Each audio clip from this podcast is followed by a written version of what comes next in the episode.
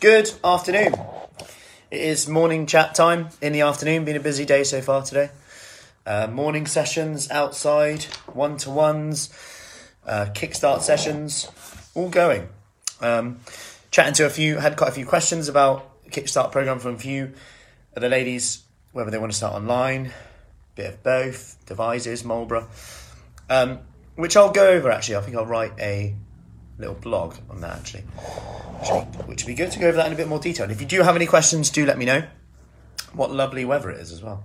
Anyway, uh, wanted to talk today about, uh, following on from a conversation I had yesterday, one to one with one of the ladies about snacking in the evening, and quite simply what she's done to help with that. And all that she's done is, and I think this is where maybe at lockdown it was quite tough, because she's been training with us at a certain time, it still works from home as well. This can still work. But because she knows she has to get to a certain place and she's coming to a session, she's booked it in. Hey, Marie! She's booked in a session to come to. So she's coming to train with us. She knows, all right, I have to finish my work at five o'clock. Or I have to finish work. Hey, Mary, I have to finish work at half five. Then I have to be in my car by this time, 5.45. Then I'm going to go and do a session with you. I'm going to work out. Then that takes up that time. Then by the time she gets home, it's dinner time. And there's no time for that picking, that awkward, snacky time, which used to be quite an obstacle, and it is for many people. And I know this has come up a lot.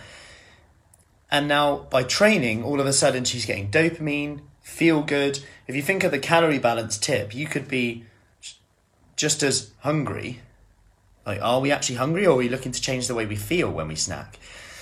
And it's a point to consider that actually what you get from exercise is maybe the feeling you're trying to create from the food, whether that's changing where your focus is. So rather than thinking about work, all the stuff you've got to do, you're doing something for you. And it doesn't mean you have to do everything for you. Like, you know, by, by saying put yourself first, it doesn't mean you have to meditate, go for a walk, do your exercise, prepare all your food. I don't know, have a cold shower these days. Whatever's trendy at the moment. It can just mean that you just stop work when you're supposed to stop work, maybe, or or at a certain time, and actually do an exercise session for you, and actually make that time for you. All of a sudden, the benefit is that no more in control of the snacking. We've changed the way we feel. We've got that feel good endorphins going around, and all of a sudden, what we thought we had to get from food, which isn't talking about nutrition here, but more the way it can make us feel, at least in the short term, we're getting from something really positive like exercise, which can help us tone up, get more energy, make everyday tasks easier. Climbing upstairs and really easier. Chasing around the grandkids all of a sudden, a little bit easier. All these things start to add up. We build that momentum.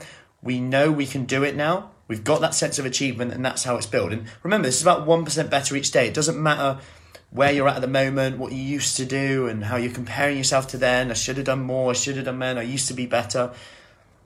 It's actually about what you can do today and actually just focus one day at a time. It might not work tomorrow, but who cares? Tomorrow's tomorrow.